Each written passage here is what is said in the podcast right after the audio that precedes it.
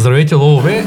Днес съм поканил Ангел Тодоров, за да обсъдим с него как войната между Израел и Палестина се отразява на бизнеса в България. Здрасти, Ачка! Здрасти, Цецо! Подготвил съм въпроси, които знам, че касаят всички. Темата е доста гореща. Много даже. Какво според теб се случва между Израел и Палестина в момента? Виж, аз не съм някакъв много голям специалист по там близко, Близкия изток и арабо-израелския въпрос и така нататък. Така че мога да кажа просто какво мисля, че се случва, като някакъв наблюдател. Да кажем, че малко по-отдавна го наблюдавам. Това не е, защото ми е чак толкова интересно. Ами аз, знаеш, съм завършил Симеоново и съм работил малко 3 години и половина в така наречените служби, нали? В контраразнанието, разнанието. И то още тогава тия неща си бяха постоянно, се появяваха и изчезваха. Конфликтите между израелците и арабите. Разбира се, той е още по-отдавна цялото нещо. Хората знаят, че тя Израел е нова държава. Там малко след Втора световна война бива създадена. И разбира се, тя не е създадена, защото арабите много са искали да има нова държава там нали, по това време. Станало е с изключително големия натиск на тогавашните велики сили. Великобритания, САЩ, Европа като цяло. И какво ти кажа? Случва се, че те не се харесват от тогава. Евреите си имат там някаква тяхна теза, че имат право да имат там държава, защото така пишело нали, някакъв документ от преди 5000 години. Съответно, арабите казват, да, последните 2000 тук нямаше нали, ваша държава. И така. И очевидно, винаги според мен има вариант да се разберат да ги има и двете държави, там Палестина и Израел едновременно, но очевидно не е толкова просто, колкото изглежда отстрани. Отделно съм почти сигурен за себе си, че, как да кажа, самото създаване на Израел е там и въобще това всичко, което се случва, е така до голяма степен дирижирано да няма край. Тоест да може от целият регион да стои в напрежение, да, не могат, да, да няма силни държавни обединения там, тъй като там знаеш, че по-голямата част от нефта в света, една немалка част от газа в света, и в, в, в този смисъл има огромен финансов ресурс. И този финансов ресурс, ако вземе пък, че се обедини, може да е много опасно за някои други държави. И моята лична теза е, че това е изкуствено създаван конфликт. Такъв да го има през цялото време, ту затихва, ту се появява.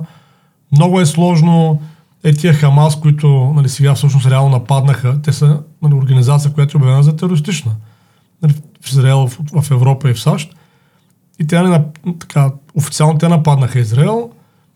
Има много слухове от много години, че всъщност еврейското правителство финансира Хамас до голяма степен, за да може да съществува такава групировка, за да няма реално палестинска държава. Защото докато има терористи, винаги имаш оправдание, че няма смисъл да преговаряш с терористи. Разбира се, това може да спекулации. Нали, аз нямам никаква информация, може са някакви просто абсолютно фалшиви новини, може да въобще не е така. И това се случва. Според мен е, израелците и палестинците просто са жертва на геополитическите игри на по-големи държави. Визирам Великобритания и САЩ основно. Това е моята гледна точка. Не мисля, че този проблем е нерешим там. Напротив, просто изкуствено са подклажда. Даже гледах един коментатор наскоро, а, който там говореше, че на времето е говорил с някакъв свой френски колега, а, който работил в някакъв институт за едно институт по арабския свят във Франция. И той го питал, какво правите там, нали, в този институт? Работите? И той му каза, ми ние вика създаваме различни видове нови мусулмански течения и ги противопоставяме едно на друго. Човек така му казал. Това работят хората. Раздели, да. раздели и владей. Нали? Да. И според мен е точно това, когато британците ги сласквали от Близкия изток, защото те са, те са го държали там, това цялото Египет, дето сега е Палестина, Саудитска Арабия. може, може би си гледал филма за Лоренс Арабски. Не. Еми, това има такъв, това е реална историческа фигура. Британски разузнавач, който там ги попилява, нали? Уж повежда борбата срещу нали, монархиите и ги освобождава. И още от тогава там тия са за, за, заложени тия конфликти в региона, според мен, с цел да се контролира цялото нещо. Според мен най-силният международен фактор в този район не е САЩ, а е Великобритания. Аз съм убеден за себе, че е така. Те са си мега професионални шпиони. не знам дали ти отговорих на въпроса. Аз да. не съм специалист, пак казвам, нали, за зрителите. Просто имам мнение. Имам мнение, чел съм книги, наблюдавам конфликта от 20 години. Така че, що страни го наблюдавам. Мисля, че някои неща мога да ги чета между редовете. Нали, не съм чак толкова първосигнален код да по телевизора и аз не да, да е така. Там, е, когато става просто за политика и дипломация, нещата са много много ходови. Там въобще не, ако ти направиш това, ще направя това. Там обикновено имат поне 5, 6, 7, 8 хода в дълбочина. Нали, тоест, ти ако направиш това, ще направя това, пък ти си планирал, че аз ще направя това и ще направиш после онова, после пък аз ще направя еди кое, си там в шахмата малко. Нали, планира се, примерно 10, 20, 30 години напред от по... Това са по-краткосрочните цели, по-дългосрочни са 100 години, 200 години. Примерно в тия разнователните среди е съвсем нормално, ако е вербован човек за агент на дадена държава, нали, след това сина му да бъде вербован, внука му да бъде вербован, нали, те цели фамилии си вървят. Да. Оглеждат се като шпионски клетки. Това са стандартни неща нали, за, в този бизнес, така да кажем. Поне по-силните държави така правят. Сега ние е ясно, че сме размазана държава. Това е друго. Преди да ти задам следващия въпрос, искам да поканя зрителите да се абонират за канала, да ударят един палец нагоре, да ударят камбанката, за да подкрепят канала, а може да оставите коментар. А, добре, Примерно вкусни пълни. вкусни, пълни, да, пишете в коментарите. Следващият ми въпрос е как това ще повлияе на, бъл... на бизнеса в България. Конкретно. Да, сър... виж, то бизнеса в България не е нещо, което да е живее отделен живот, така да кажем, нали? Ние сме си част от тая глобална економика. И, и преди сме говорили, тя економиката се базира основно на енергетика, суровини и образование. Нали, това са структуроформиращи неща в една економика. И, как да кажа, като изключим политическо-емоционалния аспект на боя, дето се развива там, чисто економически е ясен. нали, природни ресурси, енергийни ресурси, това е. Нали, И ние смисъл. не сме ли много далеко от конфликта? Ние сме далече от конфликта, но потребяваме продукти, които примерно този конфликт пречи да бъдат произвеждани и или повишават цените. И не сме далече. Ама ползваме бензин. И бензина казаха, че щяло да падне сега. То може да падне, може да се вдигне. Въпросът е, че това са някакви конъюнктурни неща. Въпросът е дългосрочна къде върви света. И ако там се разрази някакъв, сега, това ако се задълбочи този конфликт, ако се намесят други играчи там в региона, нали, нещата могат да станат по съвсем друг начин. И дългосрочно да има голямо отражение, защото окей, ние може да не ползваме точно такъв петрол, ама нали, тя цената на петрола по света е в момента, е, кой отделя най-много, той купува. И има ли недостиг, а се очертава да има, това ще повлияе на много други индустрии. Той петрол не, не се използва само за гориво. Той има много други функции. Така че ще повлияе в посока а, да, как да кажа, аз не мога да предсказа точно какво ще стане, но според мен просто ще, ще, ще ускори този процес, който започна 21 година. Лека по лека, лека по лека економиката се обръща от а, економика на високо потребление към економика на по-устойчивите и по-качествени стоки и услуги. Защото това започна 21 година със сигурност. И натам със сигурност ще върви света следващите 10-20-30 години. Та ера на да си купиш а, а, стол от Икеа на цена, в която, а като го изцапаш, много го изхвърлиш и си купиш втори. Нали? Та ера отмина. Приключва. Вече това са ефтините буклуци. Така че, според мен, този процес, това, това което се случва в момента, ще го ускори. И който направи този преход първи, ще е по-добре в следващите десетилетия. В тая връзка, курса по бизнес планиране, а, преподаваш ли тези неща? Замисляш ли да разкажеш на хората? За Да... израелците и палестинците. не, не, не? А не смяташ ли, че трябва хората да вземат предвид а, войните, които се водят а, по света, когато планират един бизнес? Сега, точно войните не мисля, че трябва да се взимат пред, защото това първо не, е- това е друг бизнес нали, с войната, по-различен от този, за който говорим ние. И второ, това сега не може да се предвиди, разбираш ли. Нали, по-скоро един бизнес няма, според мен, нужда да предвижда войните, а по-скоро трябва да е запознат как функционира економиката, да знае, че се случват конфликти, това е регулярно, и просто така да е построен, че когато стане някакъв такъв черен лебед, тип война или някакъв по-сериозен конфликт, той да е по-устойчив. Това е правилно и това го преподаваме в курса бизнес планиране. Нали? Защото сега те дали ще се сбият евреите, израелците и това и палестинците, дали ще се сбият руснаците и украинците, дали ще се сбият а, китайците и тайванците, дали ще се сбият китайците и филипинците, дали ще се сбият американците с американците, както нали върви в... Нали, то все, постоянно някой се сбива с някой.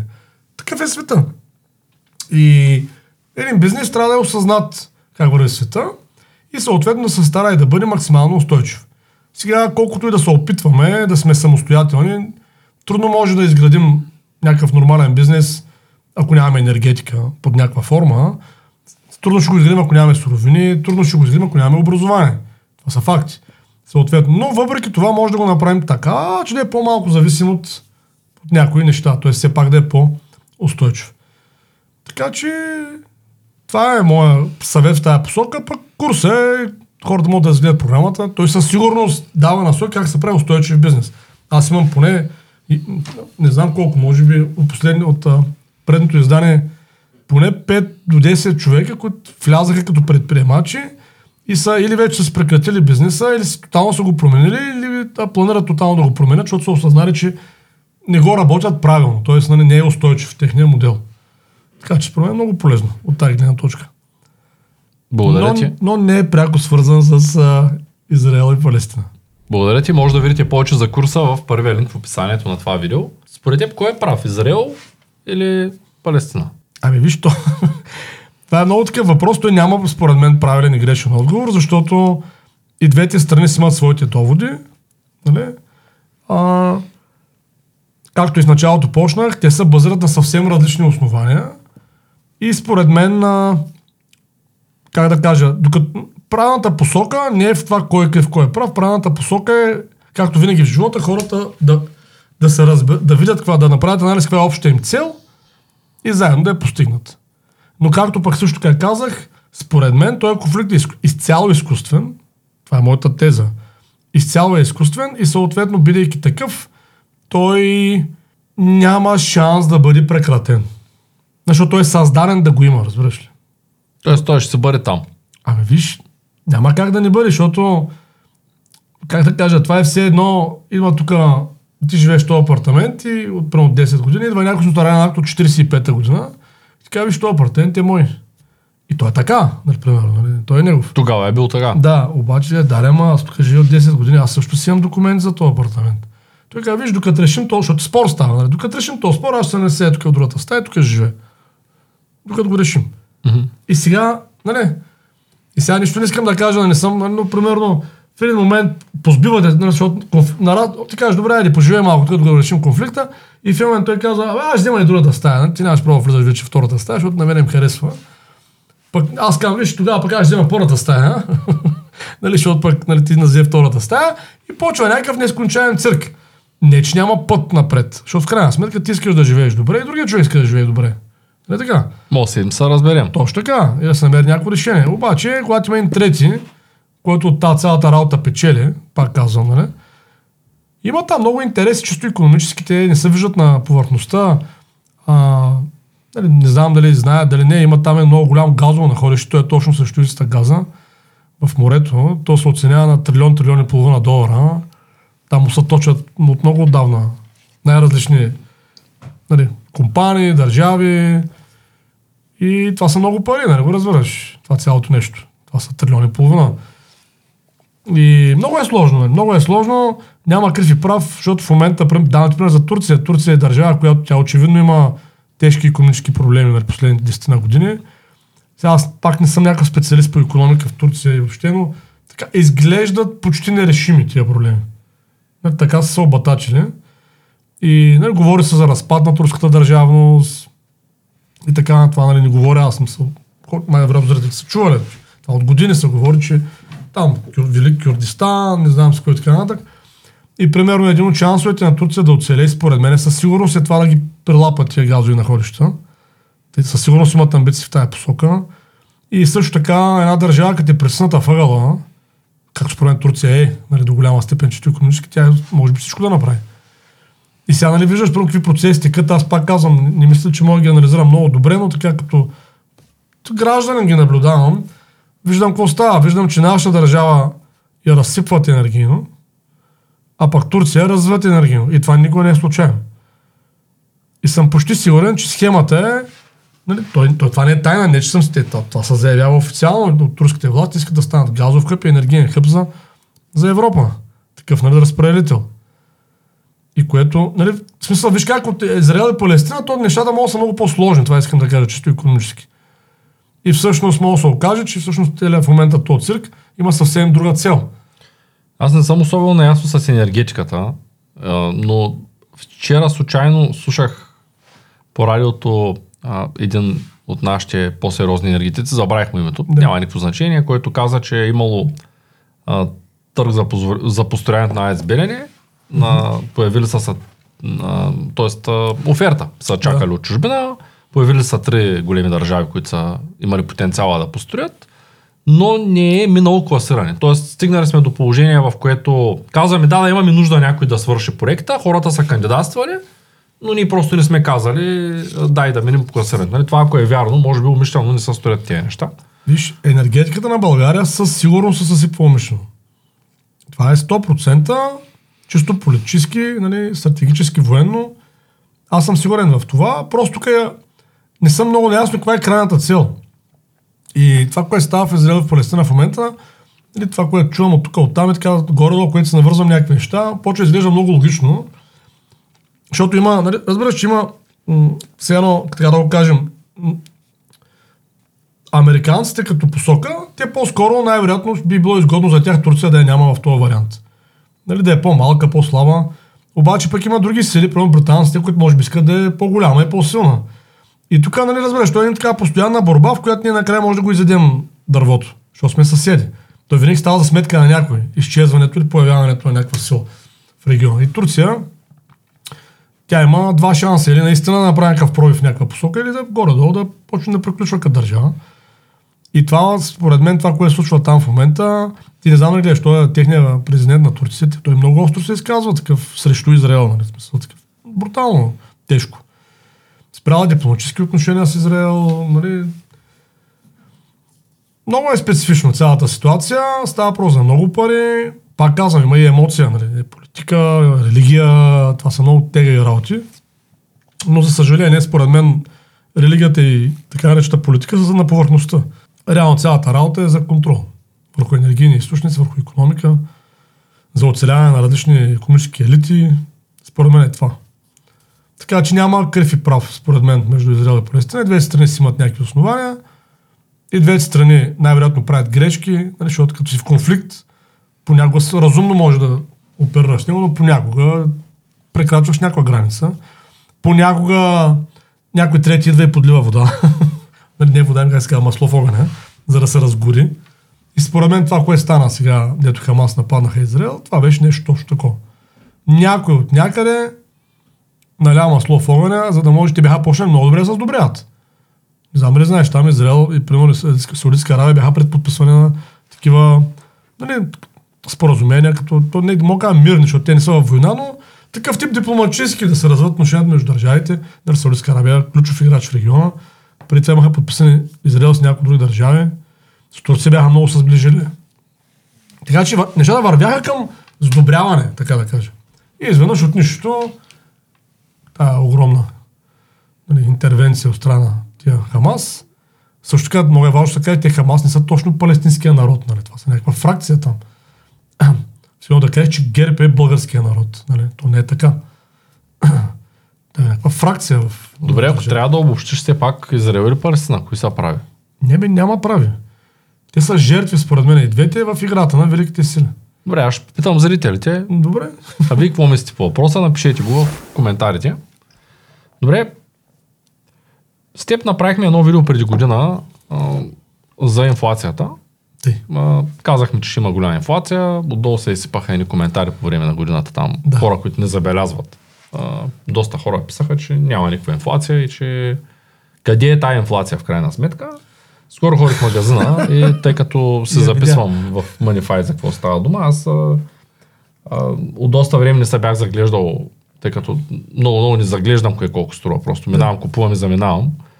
А, реших да се загледам в неща, които се спомням колко струваха Да. преди година-две и бях доста изненадан от а, а, така моята лична инфлация на, на базата на това, което съм се замерил за последните две години, е около 100%. Да. Тя е много далече от 2-3-5%, 7, дори 10 годишно. Тя Да. говорим за 50% годишна инфлация. А, в тая връзка искам да те попитам как тази война, конкретно тази война, според теб ще се отрази върху инфлацията в България. Конкретно в България. Ами, Или по-скоро да. няма да се отрази. О, не, не, ще се отрази, защото те сме вързани. Значи, слушах един такъв анализатор, който каза, че според той, че ако Иран влезе в война, така се беше изразил, което е доста вероятно между другото, ако Иран влезе във войната, ще има ръст 2% в столната инфлация. Значи, ако Само е- това. Да, така каза човека, нали? Така го вижда. Или така го е чул Но някъде. 2% световно си е... Виж, това 2% може да е официално. Нали? Да. Истината е, че в момента никакъв случай не искам да кажа, че войната между Израел и Палестина е причина за инфлация. То не е така. Нали? То има съвсем други фактори. По-скоро това е прикритие за инфлацията. Прикритие на причините за инфлацията. Е както беше и с Украина нали, и Русия. Русия е виновна за инфлацията. Дрън, дрън, че пляс. Нищо общо нямаше Русия за инфлацията. И сега няма да има нищо общо Палестина и Израел с инфлацията. Това, което ще се случи, обаче със сигурност, че следващия голям скок в инфлацията ще се оправда и с това. Както се оправда с Путин последните години. Последните години има, зависи на пак, той може да е индивидуалната инфлация може да бъде различна, но средната е 3-40% на година, за всички на средно. А, сега предстои или подобна, или по-висока нали, следващите години. Най-вероятно се очаква и хиперинфлация. В момента в САЩ нали, текат много така, суп, супер сигнали има в тази посока, че наближаваме хиперинфлационен скок. Така че и той трябва някой виновен, нали, да разбираш за тази работа. Ето ги тия. нали, муджихидините или пък евреите, или няма че всеки се оправдава с някой. Така че според мен е това, което наближава, ще имах много голям крах на борсите. Те, това е много интересно, защото ги говорим тези неща с тебе от вече година и нещо. И хора, е, добре, какво стана? Ама виж, то, някои неща не стават от днеска за утре. То живот има тенденции. Те зъбите на човек ни парат, За ако един път не си измис зъбите. Да. То не става така. Обаче, нали, ти имаш процес и ако процес има индикации, и ако постоянно спиш с отворена уста, не си миш зъбите, ядеш храни с прекалено много захар, в един момент ти падат зъбите. Това е, да. В смисъл, Да, да, никой няма се отрови от един джуниор в крайна сметка. Точно така. Значи ако праскаш по 300 динара на година или по 500, рано или късно ще почнеш да имаш я холестерол, я нещо друго. Точно така, то е също и тук, то има тенденции. И тия напечатани пари по време, още от 2008 насам, че covid че така, те, те няма къде да се денат. Те от някъде трябва да, да цяло да се избият. И те се избиват много сериозно. Да, Ако някой не е забелязал цената на жилищата, и не само преди те- 3 години и сега, не, там реално се отразява инфлацията. Виждаме какво става. Точно така. И всъщност, това сега в момента, което се случи, ще е една голям като, като параван. Нали, за това, което в момента наближава. Сега като казвам наближава, пак нали, може, Може след- да минат 3 години. 5 Да, години. може да са 3 дни, 3 седмици, 3 месеца или 3 години, но то върви. И те в САЩ тупат топката, тупат топката, ама ти не може да тупаш до плюс безкрайност тази топка. Тя в един момент пада. Ти, тя е абсолютно фатална ситуация. Значи в момента, знам, че знам един пример, защото просто сещам, вчера средната цена, за да можеш да имаш средно жилище, едно средно всичко семейство, да си купиш средно качество жилище в Америка, в момента му трябват 154 000 долара годишен доход за да си го позволя. 2008 са му трябвали 60 хиляди долара. Разбираш ли? Доста... Това е 100% нали, нагоре. И повече от 130 140, да. да. Нали, така че те нещата се върват в някаква посока. Ще, така, войната не знам дали пряко ще се отрази на инфлацията. Според мен ще е параван за това, което по принцип вече е планирано. Или, или може би не точно планирано, но, но насочено да се случи. Аз съм далеч мисълта, че някой толкова детайлно планира. Просто дава посока. И А. аз съм сигурен за енер- енергоносителите, както и да го въртят, да го случат, ще вървят нагоре.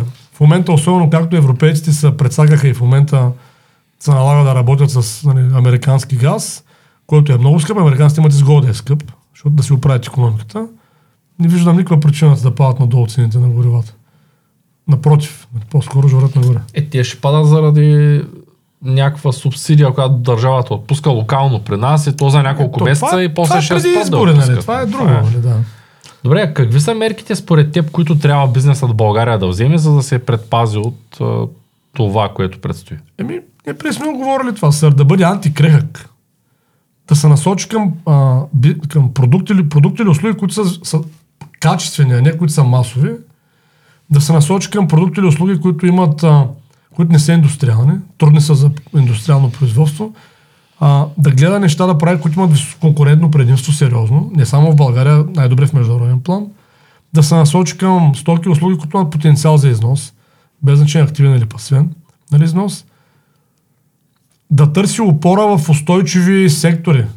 Примерно в България много нали, устойчиви сектори са образованието, културата, традициите, нали, а, натуралните храни, изкуството. Нали, това са много устойчиви неща, които, нали, ако си построиш бизнеса на такъв тип основа, е много по устойчиво, отколкото ако, го построиш на внос на ефтини стоки от Китай, примерно. Просто давам пример. Така че това е моят съвет. Да се опитат, особено фирмите, особено тия, които са търговски ориентирани, без значение дали са чисто търговски фирми или просто сами си продават стоката, да имат, да, да развият консултативната продажба, не само продажба на гише или на вебсайт или там на магазин. Не, това е много важно. Който не знае какво значи това, имаме курс по търговски умения, могат колегите да сложат линк в описанието. Нашите курсове, да кажем, за който гледа за първи път, че нали, са такива, които ако не са доволни, те връщаме парите до 30 дни след края на курса, така че могат да пробват. Консултативната продажба дава много голямо предимство на една търговска организация. Така, това мога да кажа. Да, да, да, се насочат към устойчиви неща, такива, които според тях поне 20, 30, 40 години ще могат да ги работят. И няма да се налага да сменят продукта или услугата. Защото времената стават такива. Това са свръхпотреблението и, и такива, как се казват, продажби on fire и емоционални продажби. Това отминава. Значи за такъв тип дейности трябва да имат хора, имат пари, за които ни им пука.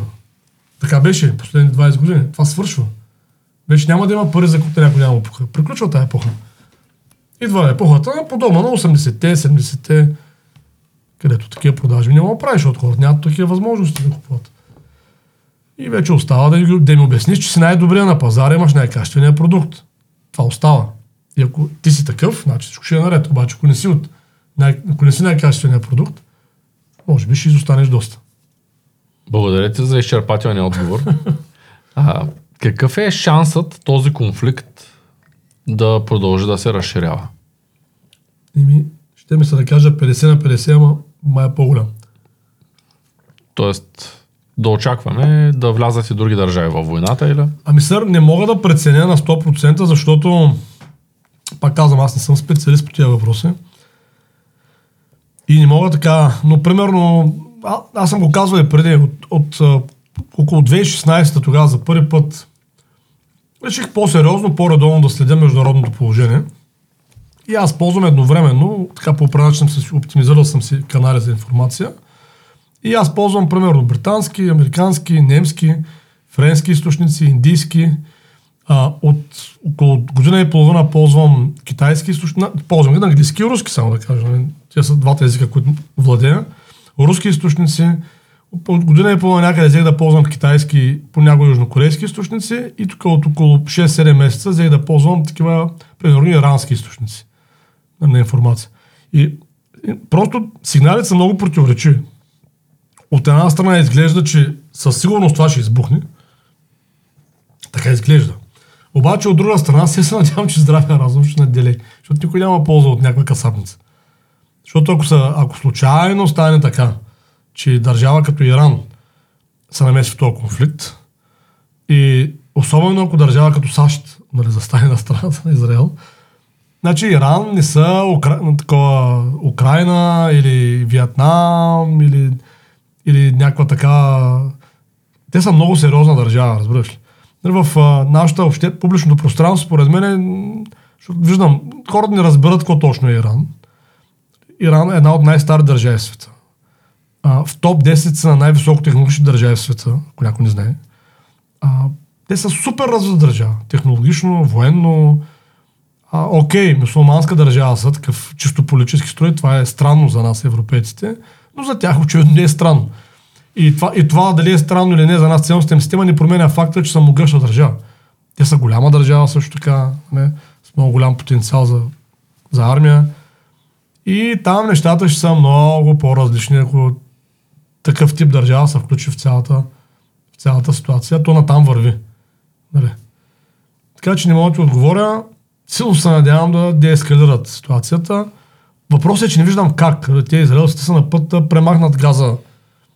Там ги бомбандират много мощно в момента. Ще влизат сухопътно. Четах там на този Симур Хърш, има един такъв шумя в България, журналист покрай. Нали, Първи такъв каза истината за Северен поток, че са, кой го е взривил всъщност. Си го взривили американците, те са подготвили взрива. И сега той излезе с една статия, че нали, информация получил, че плана на тия израелците е да наводнят тунелите под газа. Не знам не знаеш, що е газа. Какво той е газа? е Един голям, той е град всъщност. И вижте, газа е едно по-малко от София пространство, на което живеят 2 милиона души. и супер гъсто населено и цялото отдолу е прокопано в тунели. Където се крият. Нали. Тия там Хамас, Мамас, като има бомбардировки. И всъщност тия тунели, то е абсурдно как ги преодоляваш. Нали. И планирали да ги наводнят, така пише Симур Хърш. Брутално действие нали, от страна ако решат така защото то е много... И не знам сега, той е много противоречиво, толкова много информация. Аз нали, трябва на място да го разбереш. Ако не е вярно, че от тия 6000 убити в момента в Газа от бомбардировките на Израел, 2500 са деца, нали, то е... Нали, звучи малко пресилено, може и така да е. Нали. И като гледам как ги взривяват, Абе, някакво абсурдно е, разбираш. Това не е... Войната е нещо друго. Войната би трябвало да се решава от някакви мъже, нали? Малко чест да има в цялата работа, малко достоинство. А не да... Отиват и защитават родината си. Еми да. И... А не гърмиш бомба отдалеко да, по някакви да, хора. И те, нали, защото те... Сега аз не искам да оправдавам никой, но те евре, е, евреите казват, да, ама те така правят Хамас. Да, ама, нали, като ние ще правим като тях, то ставаме като тях, нали, смисъл. На те, защото Хамас е терористична организация. Примерно, добре, окей, те са... Вие, тогава, що правите и вие така? То, то не работи така правото. Нали? Тя идеята не е, ако ако те наръга с нож, ще го наръгаш с нож. Защото това няма край, разбираш ли? Ако ще се ръгаме с нож. На това око за око, зъб за зъб, това са такива супер, как да кажа, варварски приеми. Защото те, то няма край. Аз убивам тебе, твой брат убива мене, моят брат убива твой. нали, вендета така. То просто е абсурдно. Но е, тако, в момента е така изглежда. Изглежда като око за око, зъб за зъб. И това никога не завършва добре, защото хубаво е, те там ще ги премачкат тия палестинци. Военно не е ясно, че могат да го направят. Ще премачкат палестинците. Да, ама нали, палестинците са първо мусулмани, второ са араби. Там има много други араби. И още повече мусулмани, там турци, иранци, които не са араби, да речем, всички гледат, разбираш? И сега в един момент, всички помним, имаше само до преди няколко години, имаше ислямска държава в там Сирия и Ирак. И както бяха някакви шматки с калашници, се държаха 5 години, тия шматки с калашници. И държаха територия по-голяма от Европа под контрола си. Нали, образно казвам се, не е баш така, нали, разбираш ли, т.е. не е точно толкова просто, колкото ни го представят медиите. Е, сега ще с, ще ги напляскаме тия непослушковци. То не е точно така. Добре ми, ако конфликтът се разшири, това как ще се отрази на бизнеса в България? Конкретно на бизнеса Ще се отрази много зле, защото ако конфликта се разшири, според мен, тъй като в Европа и в България, но не чак толкова в България, но в Европа е пълно с а, мусулмани, пълно е с араби мусулмани, пълно е с палестинци араби мусулмани. Има страшни протести, сега не можеш да гледаш. Нали, всички знаем колко постоянно се случваха доскоро атентати, такива свързани с радикални мусулмани в Европа, според мен това ще се отприщи. И това отприщи за никой няма да е добре. Е, сега в Белгия, не, нали? не знам ли гледаш там, Брюксел, Брюксел ли беше само, че къде, може да бъркам градовете, но бяха затворили за 24 часа един град. Заради точно така терористична заплаха. Това почва, разбираш ли? То бълбука. И в един момент, как да кажа, то е много специфично това, нали, с така наречения тероризъм, защото бях чел едно интервю с ти от ВМРО едно време, които тук са правили.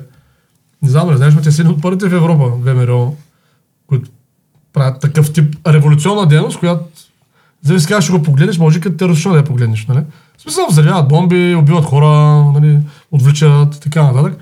Имаше едно интервю с някакъв английски журналист, а, жу, че, да, английски журналист интервюра лидер на ВМРО в България, специално за това.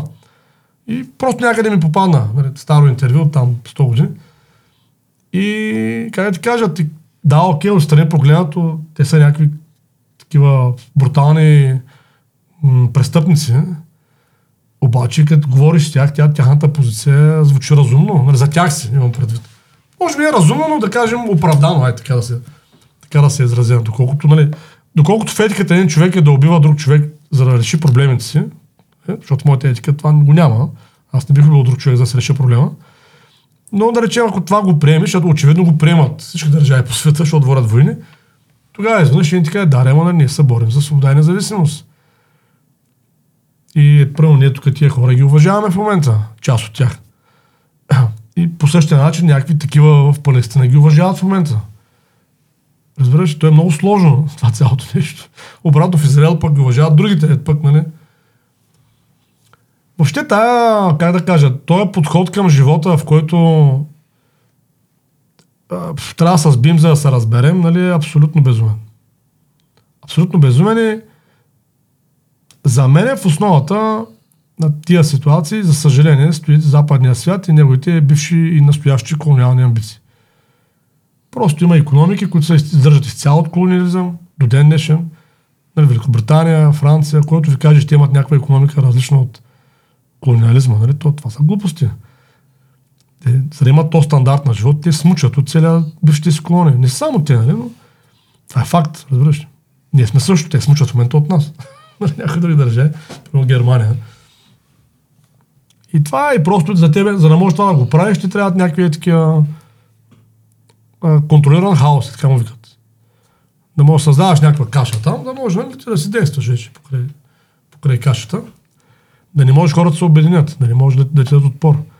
Защото като има война, кой мече мисли толкова много за кой ще експлуатира газовото находище на Леви, Левиатан, там голямото. По-скоро мислим откъде да вземем бомби да бомбандираме врага. Нали така? И ние ще дадем бомбите, пък вие ще дадете газа. Справедлива сделка, война е все пак. И така. А през това време ние в Англия, Франция, България, Америка си живеем добре и всичко е точно. Там умират хора. Това е моят такъв тъжен анализ на, на ситуацията. Там той не е по-различен от анализа ми за Украина и Русия. Там е същото, нали, според мен. Просто по друг начин. Там е от друга гледна точка е завъртял. На повърхността, като фокусник, е така, че трака спи, нали знаеш. Гледай тук сега какво прави, докато да пред джоба, примерно. Също става тук будалката с някакви повърхностни такива конфликтчета, докато в дълбочина някаква много мръсна економика се случва. Благодаря ти много за гостуването.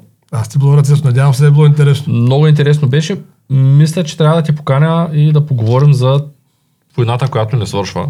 Добре. И като очаквахме да свърши по-скоро, дали тая в Русия, но А, да, да? Русия, Украина, но... Еми, добре, да. Да. Еми, тя сега, да. Там е, да, там е съвсем различно. А вие не забравяйте да гледате ето това видео за инфлацията. Благодаря ти. Благодаря ти аз.